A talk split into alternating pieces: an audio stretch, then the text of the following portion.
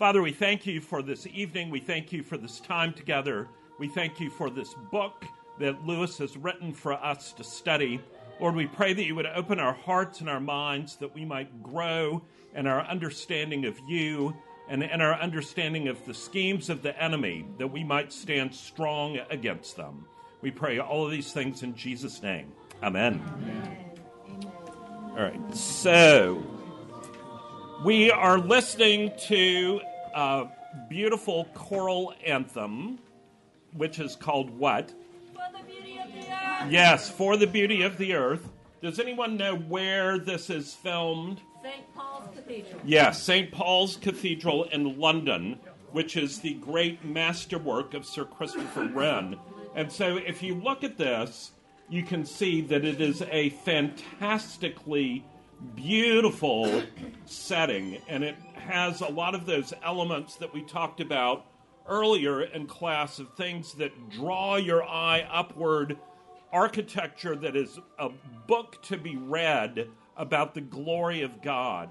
And this particular song, For the Beauty of the Earth, is one that resonates very much with the letter that we're going to be looking at tonight.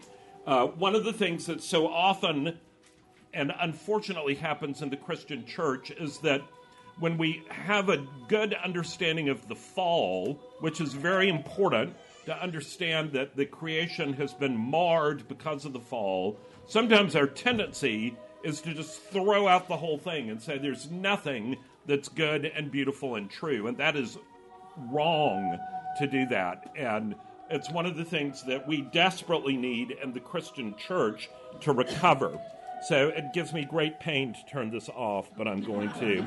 Uh, in case you haven't figured it out yet, one of the great blessings of technology is that on YouTube now you can find virtually every fabulous Christian choral anthem sung by one of the top choirs in the world in a beautiful space. And so, if your soul is ever starving for beauty or worship or contemplation of the fair beauty of the Lord, I would commend to you listening, and particularly if you put this on a big screen and turn it all the way up, it's really great.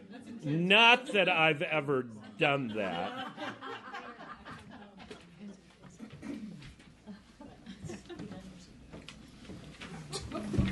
All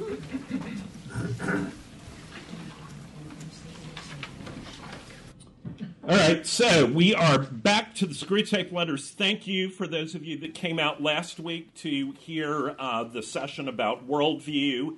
And I commend to you Mike Dowling's book back here.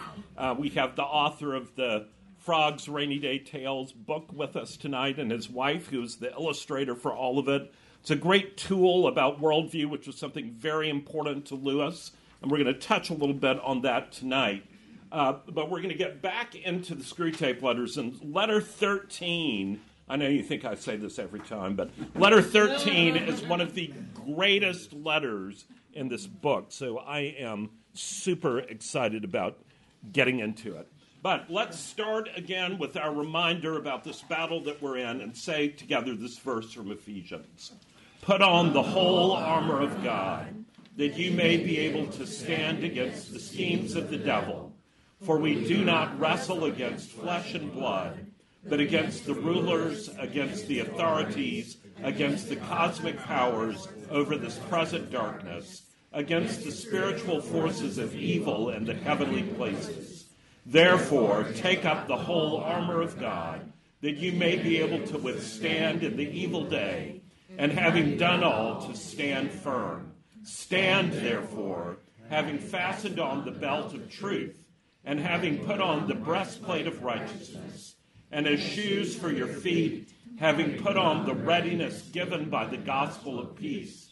In all circumstances, take up the shield of faith, with which you can extinguish all the flaming darts of the evil one, and take the helmet of salvation and the sword of the Spirit, which is the word of God, praying at all times in the Spirit, with all prayer and supplication to that end, Keep alert with all perseverance, making supplication for all the saints.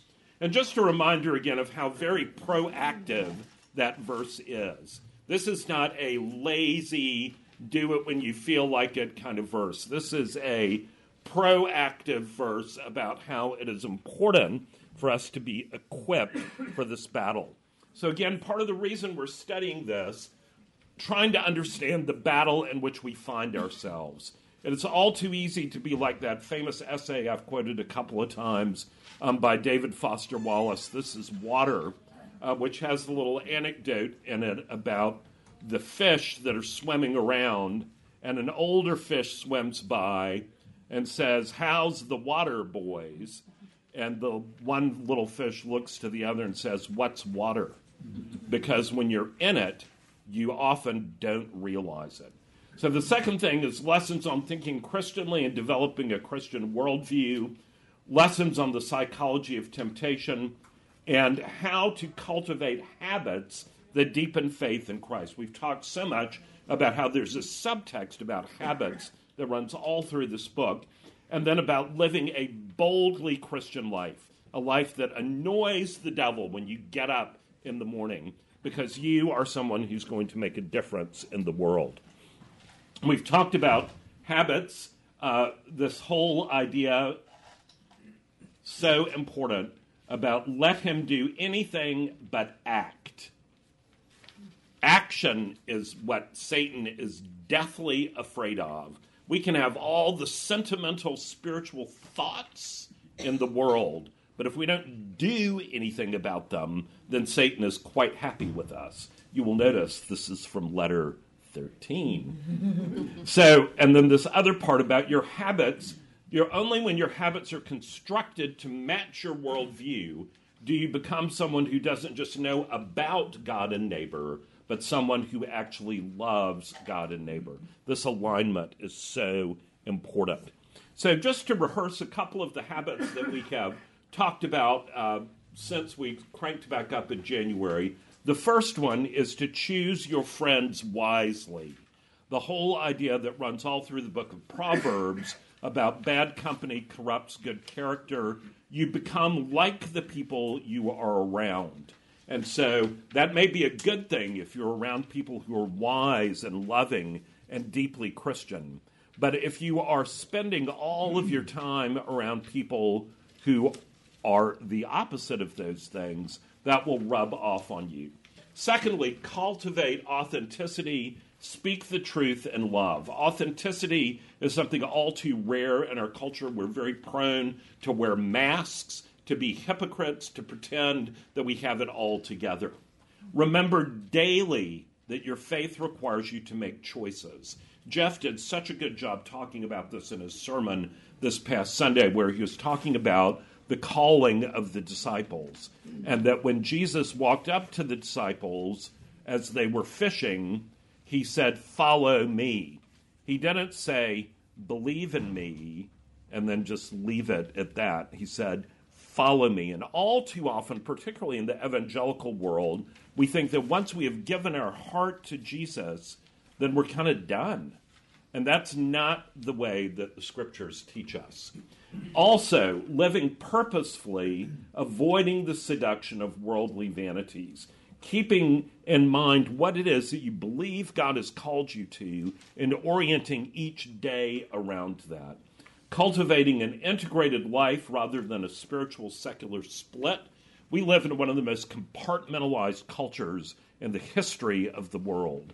And so, who we are on Sunday morning at church versus who we are on the tennis court, or who we are when we're at the club, or who we are when we're at the workplace, those can all be very different.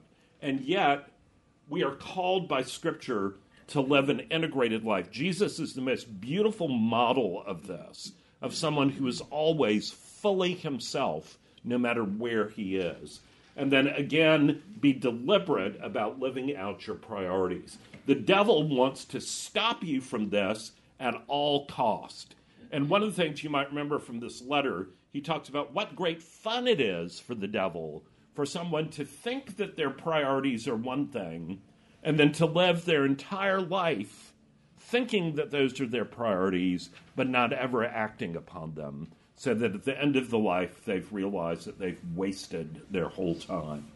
Then, letter 11 avoid constantly surrounding yourself in person or virtually with scoffers. Psalm 1 is a beautiful psalm about this. Blessed is the man who walks not in the counsel of the ungodly or sits in the seat of scoffers. And we live in a world that's just full of scoffers. I mean, everywhere you turn. And social media is just loaded with it. The news media is loaded with it. And there's the whole idea of um, scoffing shows that you are somehow more intellectual than other people. But scoffing is deadly, and we're going to get to why in just a minute. And then, secondly, cultivate joy. This annoys the heck out of Satan. Satan does not want you to have joy. And remember, one of the things that was said in this letter is that when the patient, the Christian, is experiencing deep joy in his relationship with Christ, do you remember what surrounds the patient when that happens? The fog and the asphyxiating cloud. Yes. So, what that means is that from Satan's point of view, that is beautiful armor that happens. When you are experiencing joy that comes from the Lord, Satan can't get at you in that. And this joy is connected in Scripture with music and with heaven. And so those, those are things that should be encouraged and need to be part of our thought every day. All right, thirdly, plan regular times of fun that promote love, fellowship, courage, and contentment. Fun is something that is out of fashion right now. We think that being purposeful means that fun is not worthy. But fun is part of the matrix of how relationships are grown, how love develops, how servanthood develops. And God is not the celestial killjoy. God has made us so that we enjoy one another and his creation. Then avoid the use of humor and sarcasm as a socially acceptable mask for cruelty to others. I really am so tempted to just spend an entire class on mm-hmm. that because I think this is so important. We live in a world that is so very negative and where people are really cruel to other people. And it's often done under the mask of humor. And if you really want to see this, go to a high school or a middle school and hang out during break time near where the snack machines are and just listen to the way students talk to each other. And if they're ever called on the carpet about it, they'll say, Oh, well, I didn't mean that. I was just joking. And then they will go right back to this kind of cruelty. And yet, Scripture tells us that we are to encourage one another, that we are to encourage one another, and that we are to encourage one another. It's amazing how much Scripture there is about encouragement. And we just kind of ignore it. And we tend to fall into the world's way of doing this. And it's easy to do because sarcasm is funny. But when it's funny at someone else's expense, that can be a problem, which leads us to the last one flee from flippancy. And flippancy is the idea that nothing is worth taking seriously, that you can make jokes about everything, um, even things that are sacred, that there's nothing um, about which you really need to be serious. Um, the great byword of flippancy in our culture is whatever. You know, you don't engage with what is actually happening and the choices that need to be made. And it's interesting in this particular letter, in letter 11, Lewis, speaking from the perspective of the devil, says that flippancy builds up around a man the finest armor against the work of God that he knows of. Mm. Because if you are flippant all the time, you never take seriously anything that God might be trying to do in your life. So, and then from letter 12 um, from last time, be aware of your spiritual trajectory. Remember how we talked about a sailboat and charting a course, and if you're off, just one degree, you might not be too badly off as you're leaving Charleston Harbor. But if you're trying to get to Europe, if you're one degree off when you start here, you're going to end up in Africa. Um, just slight deviations can become huge problems. And so if you're not taking stock on a regular basis of, am I growing spiritually? Do I feel like the Lord is teaching me? Am I developing in the fruit of the Spirit? Those kinds of things are really important to ask. The second thing in this letter was when you experience dim uneasiness spiritually, pray that God would open your eyes and lead you to any needful repentance. And you'll remember we talked about Psalm 139 Search me, O God, and know me. Um, that is a great prayer to pray. If there be any wicked way in me, show me. The third thing, when you experience reluctance to enter God's presence, remind yourself of the truth of Scripture expressed in the parable of the prodigal son. And this is one of those ironic temptations that befalls people who are actually really serious about their spiritual life. Because what will happen is Satan will convince you that what you did, you believing Christian, went out and did that thing, or you forgot to do this thing, and you are so bad that God is so angry with you that you do not dare to go into his presence. And that sounds so spiritual, and we're going to beat ourselves up about that.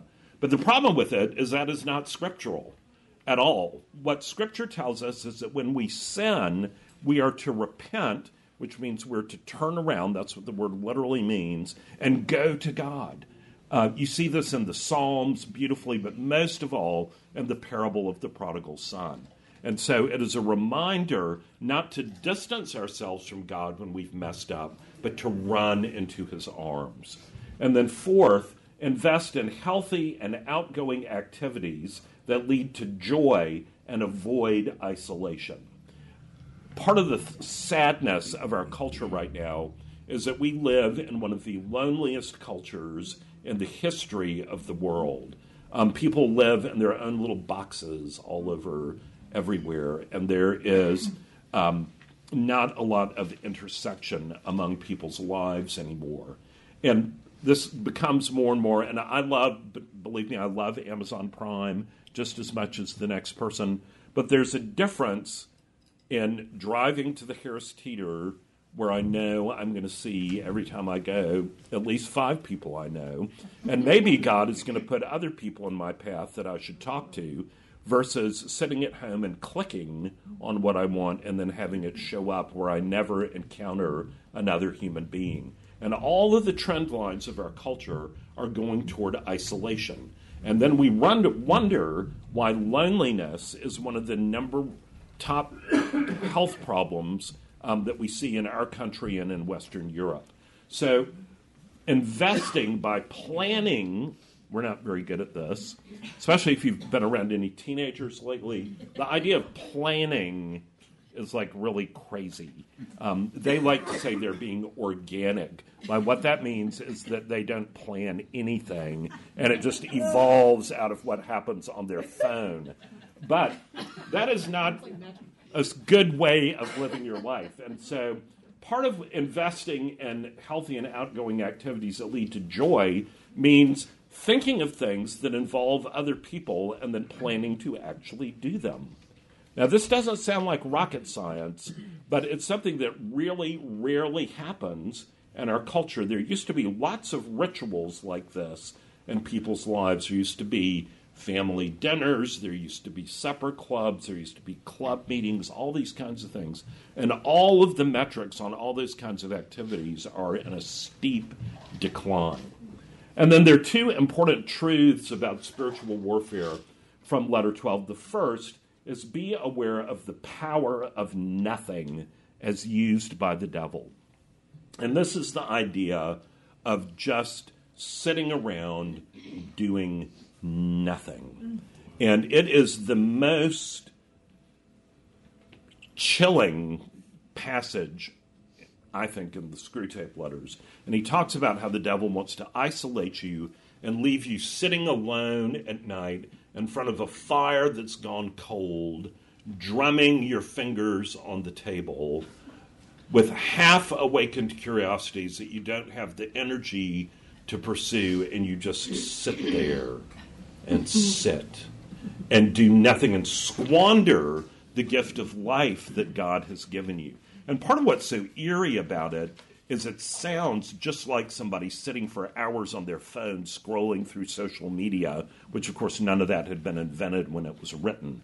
But it's a very chilling thing, and it's things, again, as we talked about in the very first class, so often when we think about the way that the devil gets at us, we think about the devil spectacularly tempting us to do something really evil, like go rob a bank or you know that whole idea of pursuing some sort of really crazy lifestyle in Las Vegas or something like that. And we, we think that that's what temptation looks like.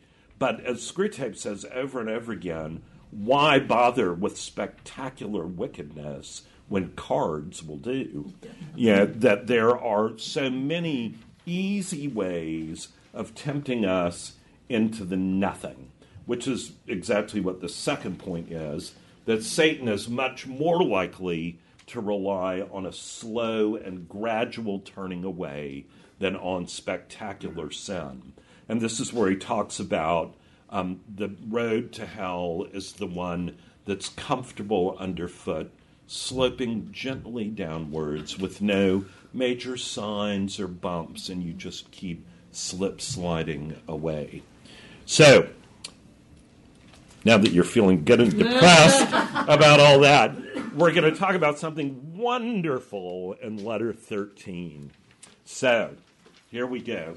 My dear Wormwood, it seems to me that you take a great many pages to tell a very simple story. The long and the short of it is that you have let the man slip through your fingers. The situation is very grave, and I really see no reason why I should try to shield you from the consequences of your inefficiency.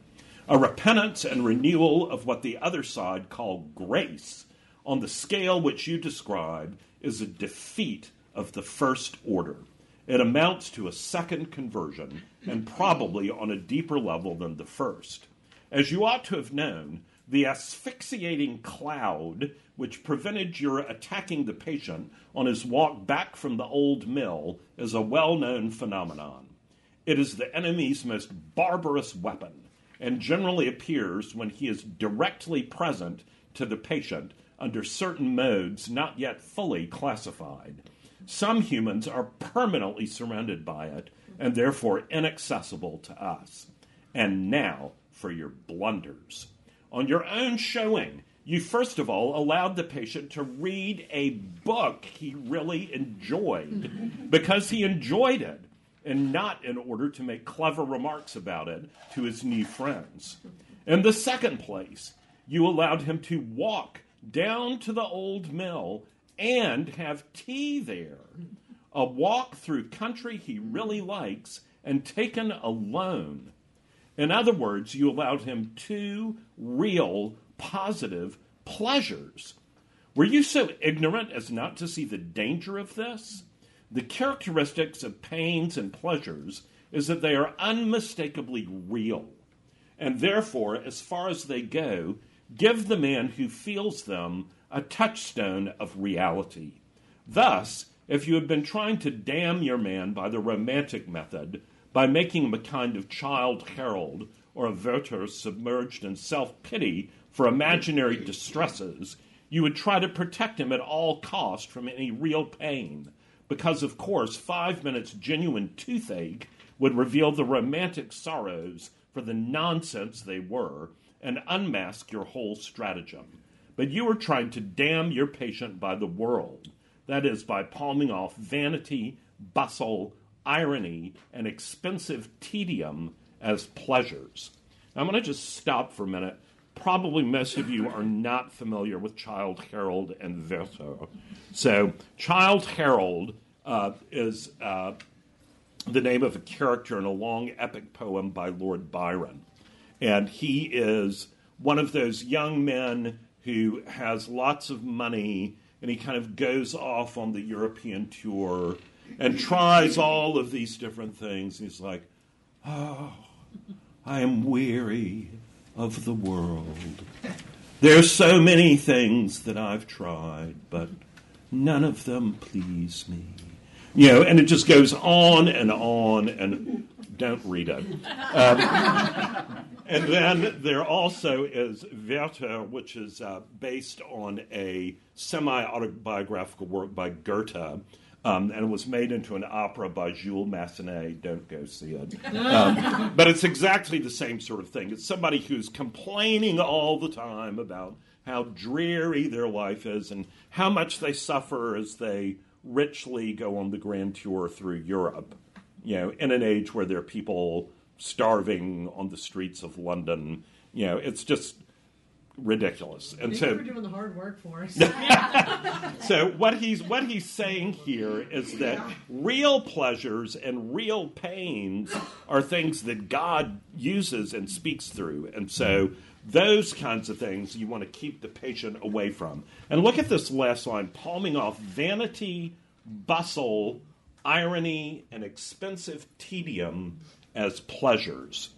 And I just want to pause on that because that is the description of our culture vanity, bustle, irony, and expensive tedium. There are several really interesting articles that have been written lately about what is now the most common answer when you ask someone, How are you doing? And when you ask someone, How are you doing? what do you think they're going to say? Good, how are you? Not anymore. Some people will say that. How are you doing? I'm really busy. I'm really busy. And if you're not really busy, there's something wrong with you. And so this whole idea is that if you're busy, it doesn't matter what you're busy with.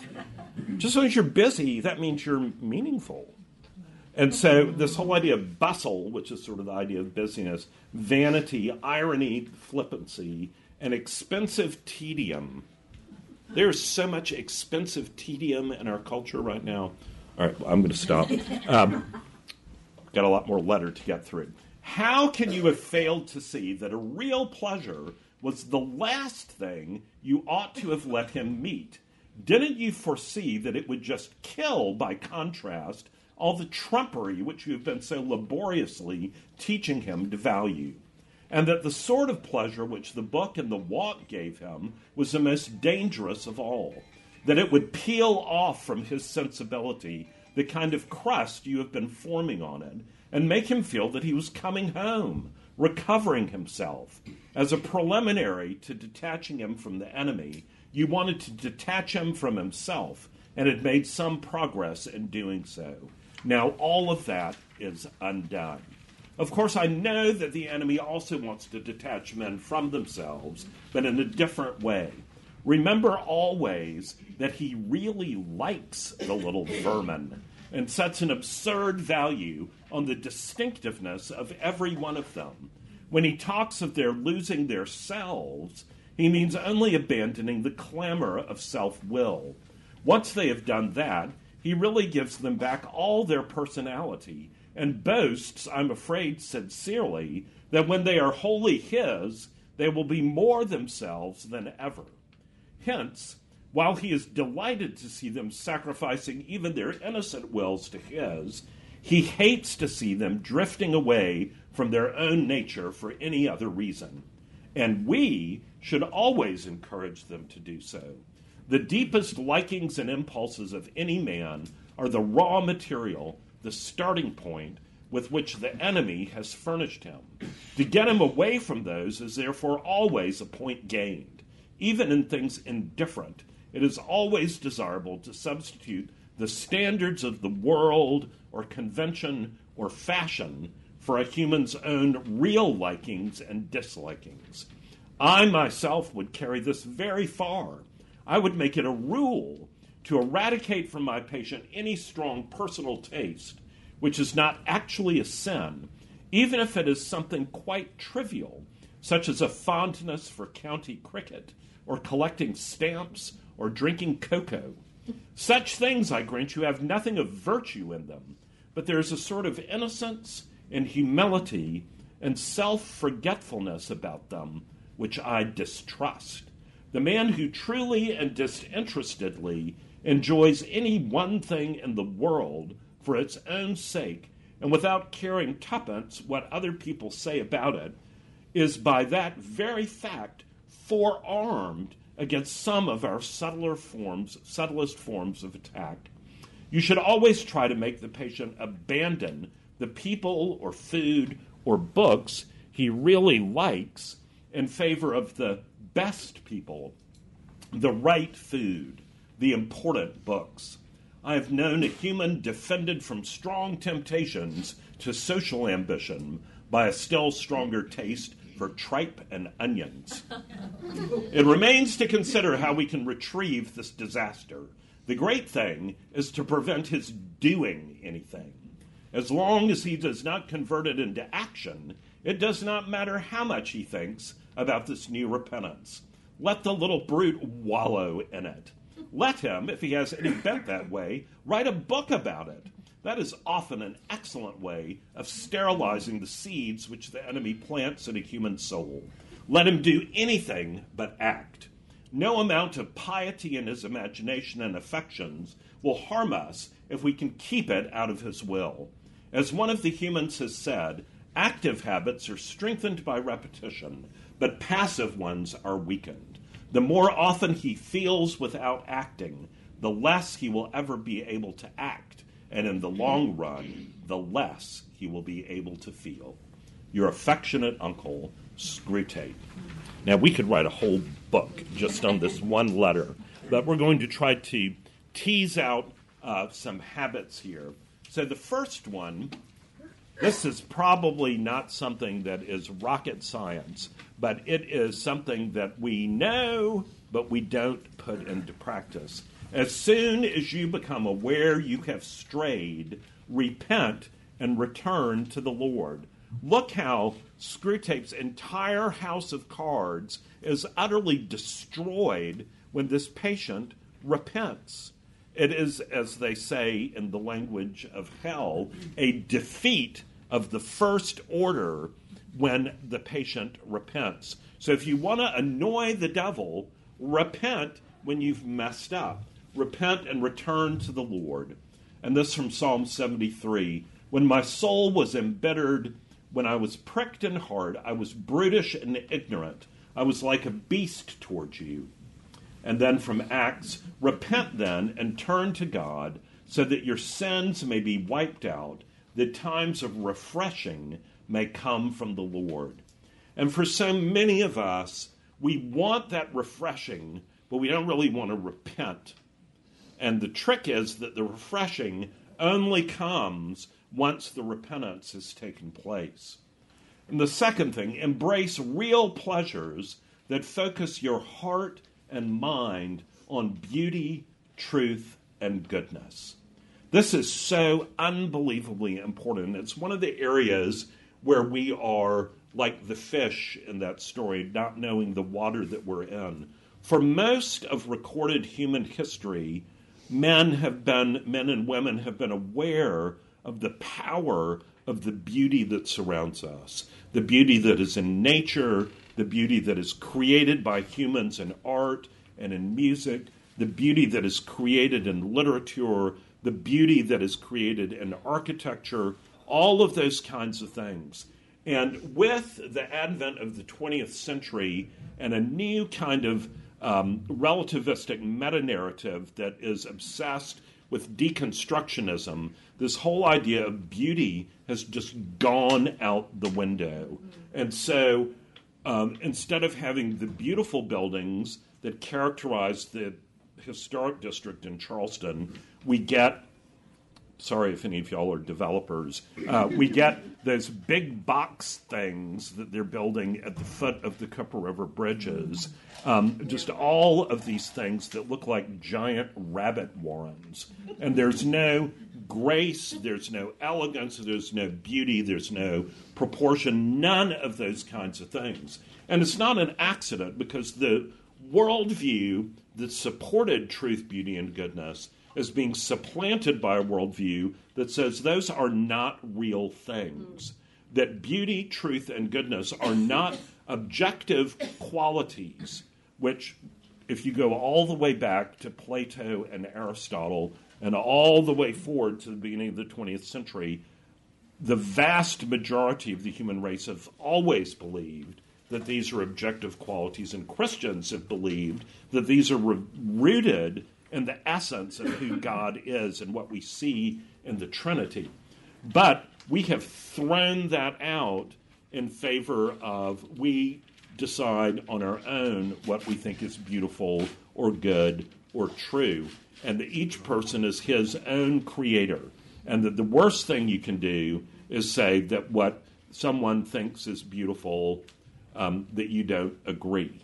You know, everybody is entitled to define beauty in their own way. But this flies in the face of Scripture.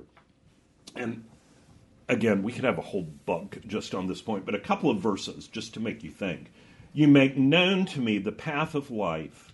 In your presence there is fullness of joy. At your right hand are pleasures forevermore. Do not be deceived, my beloved brothers. Every good gift and every perfect gift is from above, coming down from the Father of lights with whom there is no variation or shadow due to change. And then from Isaiah, to bestow on them a crown of beauty instead of ashes, the oil of joy instead of mourning, and a garment of praise instead of a spirit of despair. And then this should sound familiar. Finally, brothers, whatever is true, whatever is honorable, whatever is just, whatever is pure, whatever is lovely, whatever is commendable, if there's any excellence, if there's anything worthy of praise, think about these things. And there could be a hundred verses up there about this. And yet, our culture um, is like that old song that starts off Les Miserables look down, look down. And it was so interesting to me when Canon J. John was just here preaching, in his sermon, his first point was look up. Look up. Look up into the vault of heaven. Look up to the place where the heavens declare the glory of God. Embrace these real pleasures that focus your heart and mind on beauty, truth, and goodness. And I was so happy today because I had lunch with someone and I asked him what he was doing after lunch. And he said, Well, I was listening to the podcast and so I decided I'm going to do something really unusual today. And I said, Well, what is that? And he said, Well, I've got two books that I really like, and I'm going to go to this really beautiful building in downtown Charleston and sit in the building and read with my phone turned off. And I thought, that is beautiful. And yet, the funny thing is, we don't think that that's radical, but that's radical. That is radical in our culture. And part of what we need to do is to embrace these kinds of real pleasures. And you see in the letter the idea that the guy read a book that he really liked, not to make clever remarks about it, but because he really enjoyed it. And then he took a beautiful walk by himself to a place that clearly had memories for him.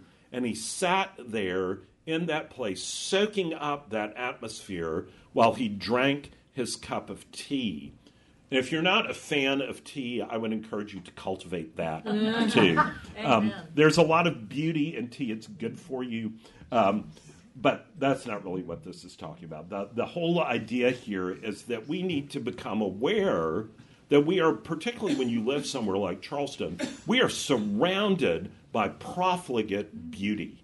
We live in a place where you can go and watch the sunset over the water. You can stand on a pristine, clean beach and put your toes in the ocean. But the problem for most of us is we're too busy to ever go do that. And I would encourage you to start embracing these pleasures. To embrace something means that you go after it and then you hold it to yourself. All right, enough on that one. Three, cultivate those pleasures, gifts that are part of God's design for you. Uh, there's that wonderful poem, Mythopoeia or Mythopoeia, that Tolkien wrote for Lewis um, right after they had the conversation that led to Lewis's conversion. And in that, Tolkien uses this beautiful image about God's presence and essence, being this beautiful beam of white light, just gorgeous beam of light. And then it hits a prism, and when it hits the prism, it scatters into this gorgeous spectrum of colors. And that no point on that spectrum is just like the one next to it. And he says that's the way we are. Each one of us is a point on that spectrum reflecting God's image, but in our own unique way. And so we each have things that we're good at, things that we're gifted in. And you just think about what would happen if people that we admire and who have become famous because of their gifts, what if they hadn't used them? What if they had given up? What if Monet had decided not to paint and to be a bookkeeper? You know, what there's just so many examples. But one of the best examples, I'm going to give a big movie plug here. If you haven't watched the movie Chariots of Fire, please go watch it as soon as you can. Um, it is one of the most deeply Christian movies that has ever been produced. And it's the story of the British Olympic team in the 1924 Olympics. And there's one of the runners, Eric Liddell, who is from a deeply Christian Scottish family. And there's debate in the family about whether he should run or whether he should go on to China to the mission that the family helps run there. And so finally, um, and then there also is debate about whether he can run on the Sabbath and some other things like that. But there's this beautiful scene where he's talking with his sister, and his sister is trying to say that he needs to leave the running and go to China. And he looks at her and says, Jenny, I know that God made me for China. And she starts getting really excited. But then he says, But God made me for China, but he also made me fast. And when I run, I feel his pleasure. And that is the kind of thing that God wants us to experience. He wants us to, at least some of the time, be in that zone where we're using the gifts that He's given us in such a way that not only does it bring joy to us, but it brings joy to others. And the problem for so many of us is that we don't embrace that because we don't like the gift we got and we wish we had someone else's. And this passage from Romans used to always puzzle me, but I think it is really profound. So Paul says this in chapter 12 of Romans, which is one of the great chapters of Scripture. Having gifts that differ according to the grace given to us, let us use them. If prophecy in proportion to our faith, if service in our serving, the one who teaches in his teaching, the one who exhorts in his exhortation, the one who contributes in generosity, the one who leads with zeal, the one who does acts of mercy with cheerfulness. And I used to read that and think, well, duh. You know, if your gift is teaching, of course you're going to teach. But the more I thought about it, I realized that's not really true. So often, we want to be someone other than who God has made us to be we want to be gifted with this thing that we see in another person that we admire so much, and we complain to God about the way that He made us with the gifts that we have, and we reject those and we bury them. It's just like in the parable of the talents, where uh, you know, the man who gets the one talent says, I knew you were a hard master, and so I went out and buried my talent in the soil. Here, have back what is yours.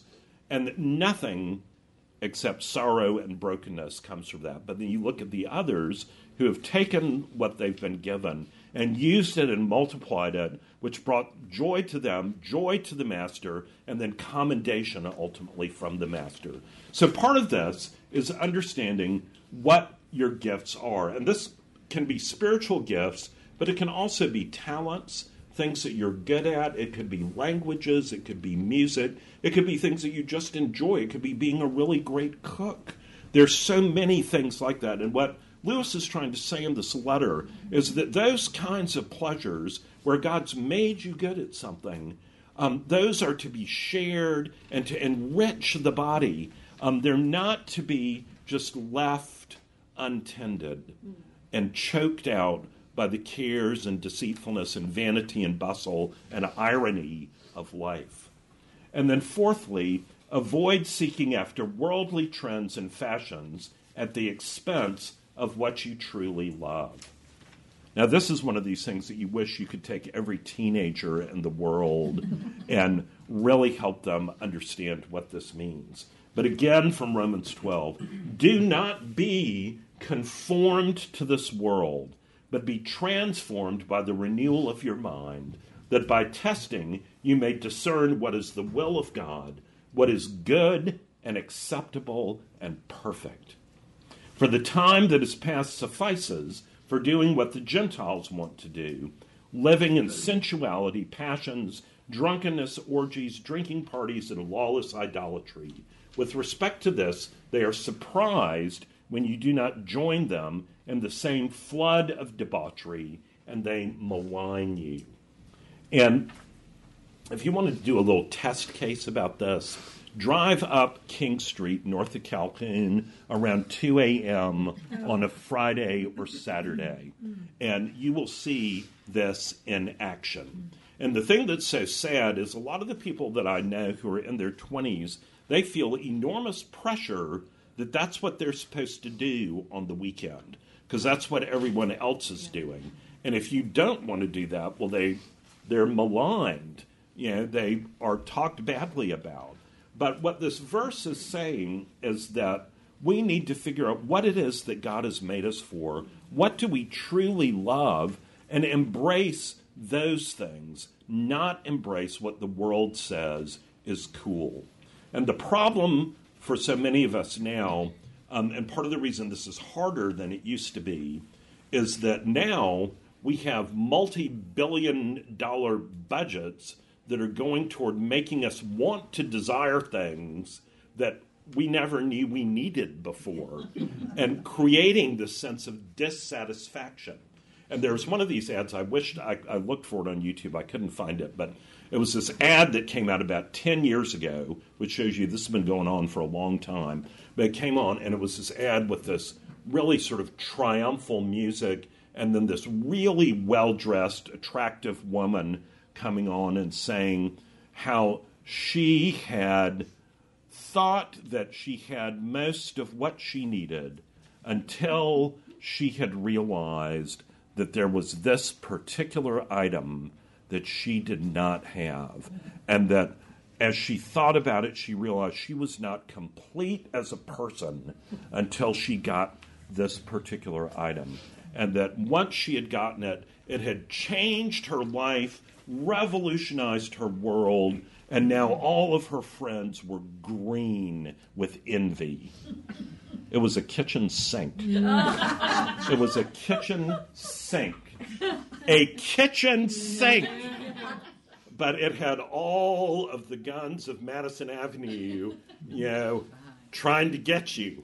And it's so easy to fall for that sort of thing. And the problem is that many of us feel like, well, what we truly love isn't really that cool, so we should try to love something else. But what Lewis is saying here is embrace your design, embrace what you're good at, and find joy in that and find ways to share that joy with others. Then, fifthly, be proactive in forming new habits based upon repentance rather than wallowing in self absorption. Now, I don't want to ask you to raise your hand if you've ever wallowed in self absorption, but this is the, the whole sort of poor, poor, pitiful me. Um, it's so sad that I have to go through all of what I go through, and no one understands what I have to put up with, and oh, I have the worst. It's just awful. Well, just in case you didn't know, that is not what Scripture commends in terms of behavior. So here uh, is a great verse um, from Paul in Corinthians. As it is, I rejoice, not because you were grieved, but because you were grieved into repenting. For you felt a godly grief, so that you suffered no loss through us. For godly grief produces a repentance that leads to salvation without regret whereas worldly grief produces death. For see what earnestness this godly grief has produced in you. And this is one of Satan's great schemes to get you to experience a guilt or grief that doesn't lead to repentance, but just leads to wallowing. And wallowing makes you like one of those pigs. You know, if you've ever seen a pig wallow in the mud, what happens when you take a pink pig and it goes and wallows in the mud? Yeah, you can't even, after a while, the pink, you can't even see it. You think the pig's black. And um, that is what Lewis is talking about here. And that when we realize that we have gone wrong in some way, then we need to have grief unto repentance. And that that repentance is turning and running back to the Lord, as we've talked about. And the interesting thing about it is look at this contrast. The repentance, when you have godly grief that produces repentance, that leads to salvation without regret. And salvation, that's one of those big words that we don't really think about very much. Salvation, we tend to think of that meaning escape from hell. That is not what that word means. Salvation is like making everything right that could possibly be right in our relationship with God, a uniting of us to God's purposes and God's presence. It is a big, powerful word. So that is where godly grief and repentance lead us without regret. I'm not going to ask you to raise your hand if you have any regrets, uh, but this is a beautiful thing. Whereas worldly grief produces death. That's pretty stark contrast. And in case you didn't get it, one of those is better than the other. Um, you want to embrace the godly grief that will lead to salvation. And then there are two beautiful truths about spiritual warfare in this letter. This first one, later in the book, Screwtape is going to get in trouble for this, that he actually said this.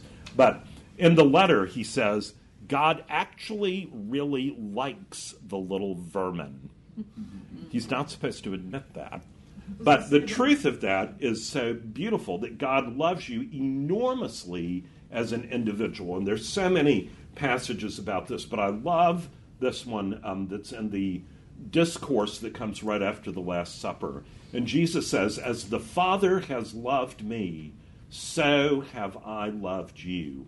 Abide in my love. And then a little later, greater love has no one than this, that someone lay down his life for his friends.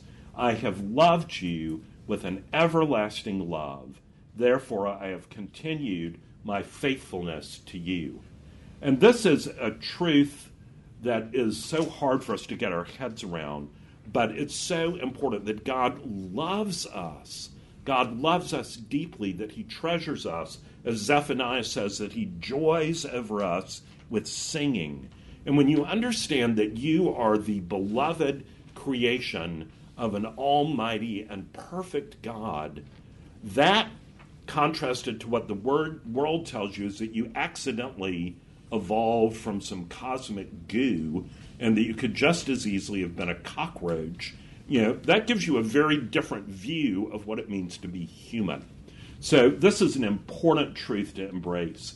And the second one, the more you lean into your relationship with God, the more truly you will become your authentic self. And what he says in this letter and Satan is not very happy about this, but what he says is that the enemy, God, wants for all of these loathsome little vermin to come back into relationship with him so that they can be more fully what they were created to be. Going back to that beam of light and the spectrum of color, it's getting all of the static and the particles and the dirt out of that spectrum of light so that we can shine the way that God made us to. And this whole idea that we find our meaning and purpose outside our relationship with God is um, one that our culture keeps trying to foist on us, but it is a lie. And when we live into that design of God, um, beautiful things happen. And again, here from Psalm 139 For you formed my inward parts, you knitted me together in my mother's womb. I praise you for I am fearfully and wonderfully made. Wonderful are your works. My soul knows it very well. And then delight yourself in the Lord, and he will give you the desires of your heart.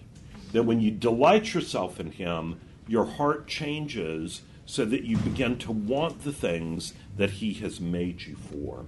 So there's so much rich beauty in this particular letter that I really commend it to you. And then this last little part from letter 8 our cause is never more in danger than when a human, no longer desiring, but still intending to do our enemy's will, looks round upon a universe from which every trace of him seems to have vanished and asks why he has been forsaken and still obeys. And I have one little extra. We're not going to read it, but please read Psalm 73 if you haven't read it lately. This is a remarkable psalm, and I'm just going to read the first little bit. Truly, God is good to Israel, to those who are pure in heart. But as for me, my feet had almost stumbled, my steps had nearly slipped, for I was envious of the arrogant when I saw the prosperity of the wicked.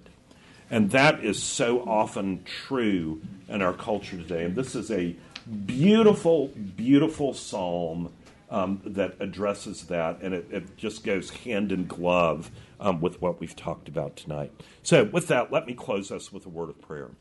Father, we thank you that you have made us in your image, that you've made each one of us with particular gifts, that you've made us with likes and dislikes, things that we're good at, things that we're not good at. Lord, we pray that you would help us to embrace your design because you are a good creator. You are a good maker. And that as we do that, that you would help us to open our eyes, to not look down, but to look up, to embrace the beauty, truth, and goodness, which even in the midst of our fallenness, we can still see in the wonder of your creation. Lord, we pray that you would deliver us from the schemes of the enemy, and that instead we would annoy the devil by living out a life that honors you. And we pray all these things in Jesus' name. Amen.